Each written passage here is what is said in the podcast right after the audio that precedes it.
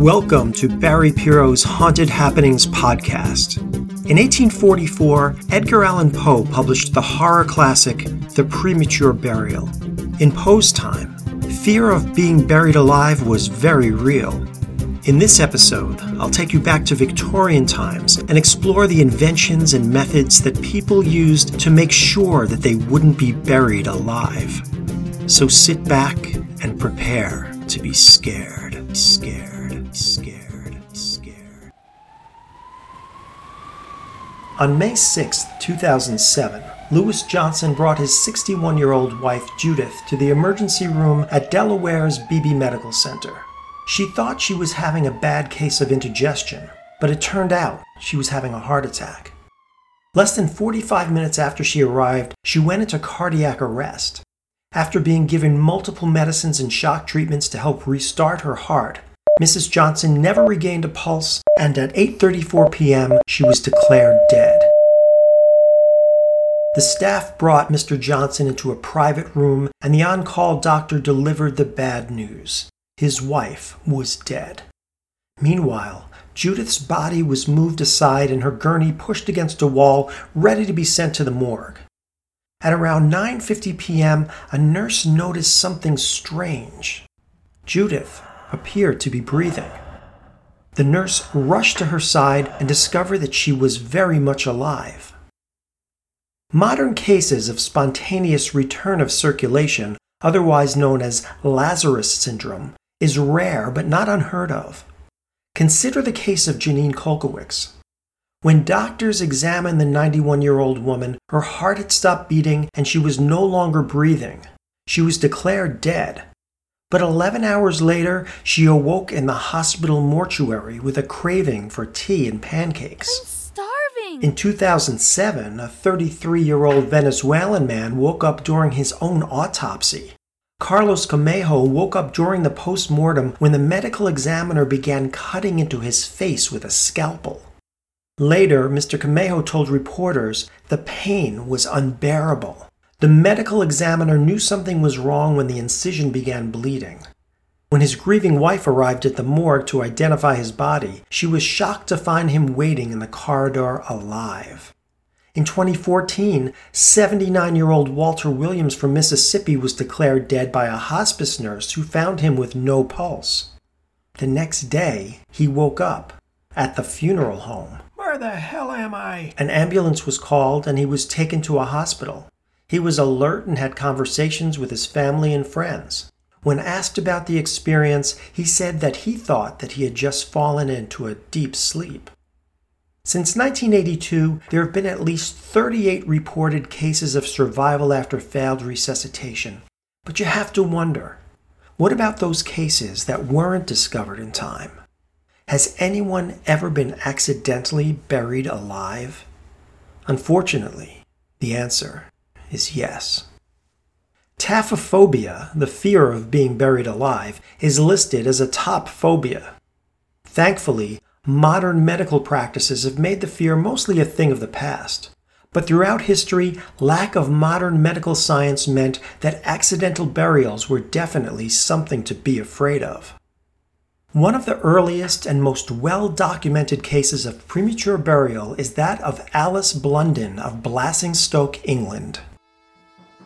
Alice was married to a malt dealer and she was described as a kind, full figured woman. One day in 1674, Alice decided that she wanted a drink of poppy water, a type of tea made from poppy seed pods that contains morphine and codeine. Taken in small quantities, the tea acts as a sedative. When a larger amount is ingested, the beverage has a narcotic effect. Taken in very large amounts, the drink can be lethal. Alice must have ingested a pretty substantial amount of tea that day because soon after drinking it, she sank into a coma so deep that she appeared to be dead. She was examined by a doctor who held a mirror beneath her nose, but he failed to detect any breath, and there was no evidence of a pulse, so she was pronounced dead. Alice's husband was away on business at the time, and when he received word that his wife had died, he asked that the funeral be postponed until his return. But in those days, freezers weren't available for body storage. In addition, obese bodies decay at a faster rate than lean ones, so Alice's family, at the suggestion of the doctor, thought it best to bury her without delay before putrefaction set in. Because the family was so anxious to get Alice underground, there was no time for a custom built coffin.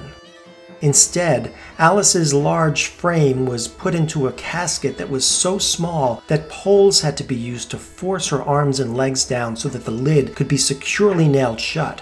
But Alice's coffin wouldn't remain closed for very long. Two days after her burial, children playing in the graveyard heard mysterious moans and cries coming from underground. They reported this to the headmaster of the school, but he didn't believe them.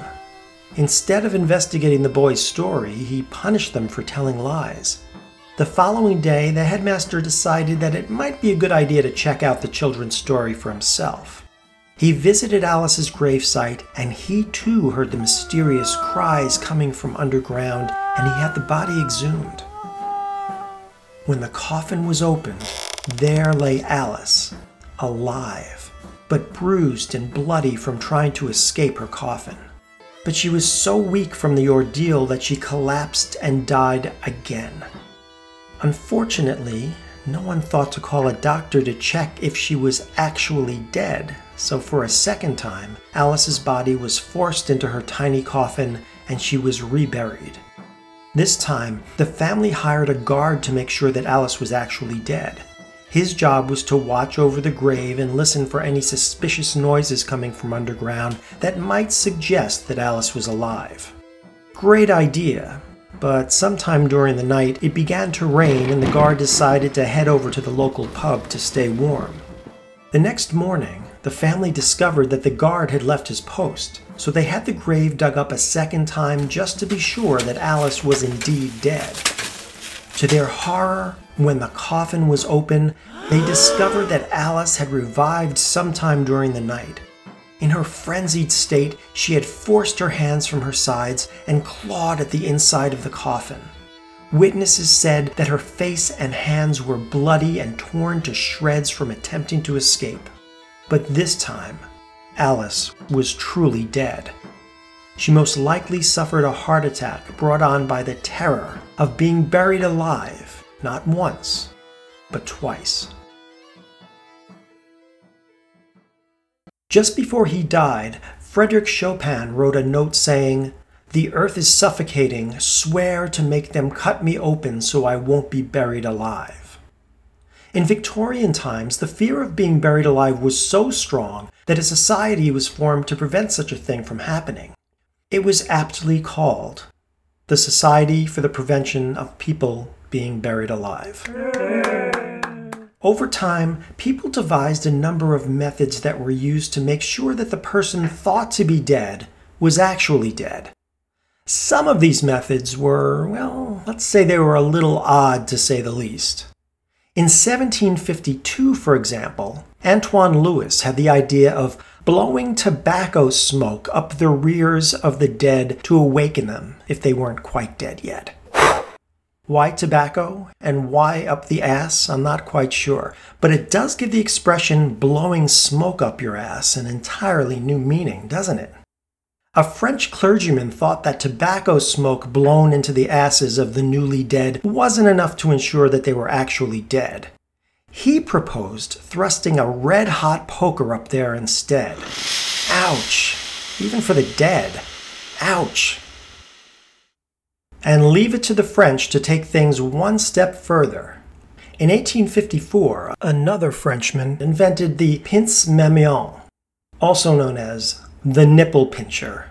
It was a particularly strong pair of giant tweezers designed to shock the supposedly dead back to life. I wonder if the person applying them counted to three first. One, two, three. But forget about smoky asses and pinched nipples. There was a much simpler way to make sure that someone wasn't buried alive. Don't bury them, at least not right away. The easiest way was to hold a wake. The term wake comes from the practice of waiting three days before burying a body to make sure that it doesn't wake up. In Victorian times, wakes were held in the parlors of people's homes. By the 20th century, funeral services were moved to funeral homes, and the home parlor took on a new name, the living room, because it was no longer used to display the dead. Let the body sit around for three days, then bury it. Problem solved, right? Not exactly. For some people, three days just wasn't enough time to guarantee that a person was actually dead. In her online article, The Horror of Premature Burial, author Bess Lovejoy writes The Germans had their own solution. These were Leichenhausers, or waiting houses, chambers designed to hold the apparently dead until their putrefaction confirmed their plight a physician turned philanthropist named Christopher Wilhelm Hufeland built the first Leichenhauser in Weimar, Germany in 1791. The corpse chamber, which could hold up to eight bodies at a time, was kept constantly warm with pipes that fed the room with steam to hasten the decomposition of the bodies. Leichenhausers were built all over Germany and elsewhere between 1795 and 1828, there were heaps of scented flowers, bells, and wires attached to the corpses in case they woke up, and a long suffering porter who had to keep watch. In some cases, people paid admission for the privilege of wandering among the bodies. In Paris, viewing the dead was becoming such a popular tourist attraction that a special morgue was built as a public exhibition space. It was open daily and was free to the public. Behind glass, on slanted marble tables, were the naked bodies of unidentified victims of crimes, drownings, and suicides. The naked corpses were on display for several days before they were taken away. Although the intent was to have the public view the bodies in the hope that some might be identified, the Paris morgue instead became a wildly popular tourist attraction with thousands visiting each day. For reasons of hygiene, the morgue closed its doors to the public in March 1907. In a cemetery in The Hague, Netherlands, sits an attractive, modern looking building. It was actually built in 1828 and appropriately named the Apparent Dead House. Its sole purpose was to house the bodies of the recently dead so that they could be observed over a period of weeks to make sure that there was absolutely no sign of life.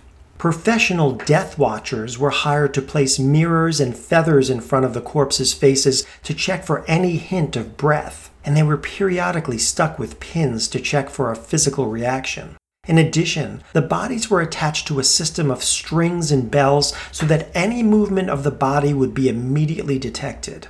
Once it was obvious that a person was actually dead, arrangements would be made to give the body a proper burial. In the 19th century, fear of premature burial led to the invention of a number of clever devices known as coffin alarms. These were designed to aid a person who was buried alive by allowing them to breathe to signal for help, or to escape on their own. These weren't just zany devices that people thought up and talked about with their friends. They were actual inventions, and some even had US patents. In Ashanta Johnson's article, History's Best Strategies for Avoiding Being Buried Alive, she tells of one man's idea. She writes Timothy Clark Smith, a Vermont taphophobia sufferer, decided to rely on others to make sure his death wasn't announced too early. Smith asked to have a window installed on his grave six feet above him and centered squarely on his face when he died. Today, the glass is clouded with age and it's impossible to get a good look at Smith. But imagine a breathy fog covering the glass and Smith waiting for someone to notice. Of course, by all accounts, Smith never had to have the assistance of a helpful passerby, and he died without incident in 1893. The grave window was a simple idea, but other premature burial prevention devices of the era were far more complex. In 1868, Franz Vester invented something he called an improved burial case. The description of the device reads The tomb is equipped with a number of features, including an air inlet, a ladder, and a bell so that the person, upon waking, could save themselves. If too weak to ascend by the ladder, he can ring the bell, giving the desired alarm for help, and thus save himself from premature death by being buried alive. In 1882, John Krichbaum patented the device for indicating life in a buried person. The patent stated that it will be seen that if the person buried should come to life, a motion of his hands will turn the branches of a T shaped pipe upon or near which his hands are placed. On the surface of the grave is a scale that alerts the living that the pipe has been moved. The coffin is equipped with a battery powered alarm. When a wire comes in contact with the body, the alarm is activated and a spring loaded rod raises a flag to the surface. Lastly, a tube is positioned over the face of the buried body so that a lamp can be lowered down and the buried person's face can be seen. In 1897, a device was patented that seemed to cover all the bases. It involved a spring loaded ball that was placed on the chest of the newly deceased. If the chest moved, the ball's spring would trigger the release of light and air into the coffin through a tube that ran to the grave's surface. At the same time, a system of bells and flags would spring into action to summon help. You would think that the practice of embalming must certainly have put the fear of being buried alive to rest, right? Not really. Remember, not everyone is embalmed before they're buried. And as we've seen, modern cases of people being mistaken for dead still crop up now and then. So the next time you're at a cemetery, listen carefully. That muffled sound that you hear might not be a flag blowing in the wind or the distant cries of a child playing in a nearby neighborhood. It might be a voice, and it might be coming from six feet underground. Thank